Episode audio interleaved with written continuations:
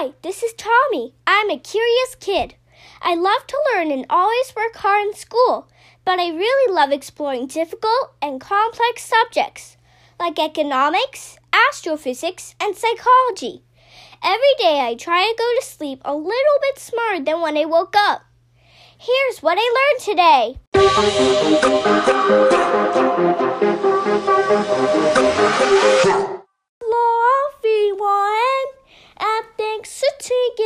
Episode 241 of the What I Learned Today podcast.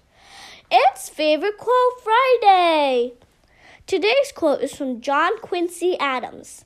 Adams was an American statesman, diplomat, and lawyer who lived from 1767 to 1848. He served as the sixth President of the United States, following in the footsteps of his father, John Adams, who was the second President.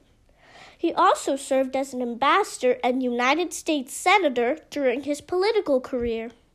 He said, Patience and perseverance have a magical effect before which difficulties disappear and obstacles vanish. I really like this quote because it reminds us the importance of being patient and persevering.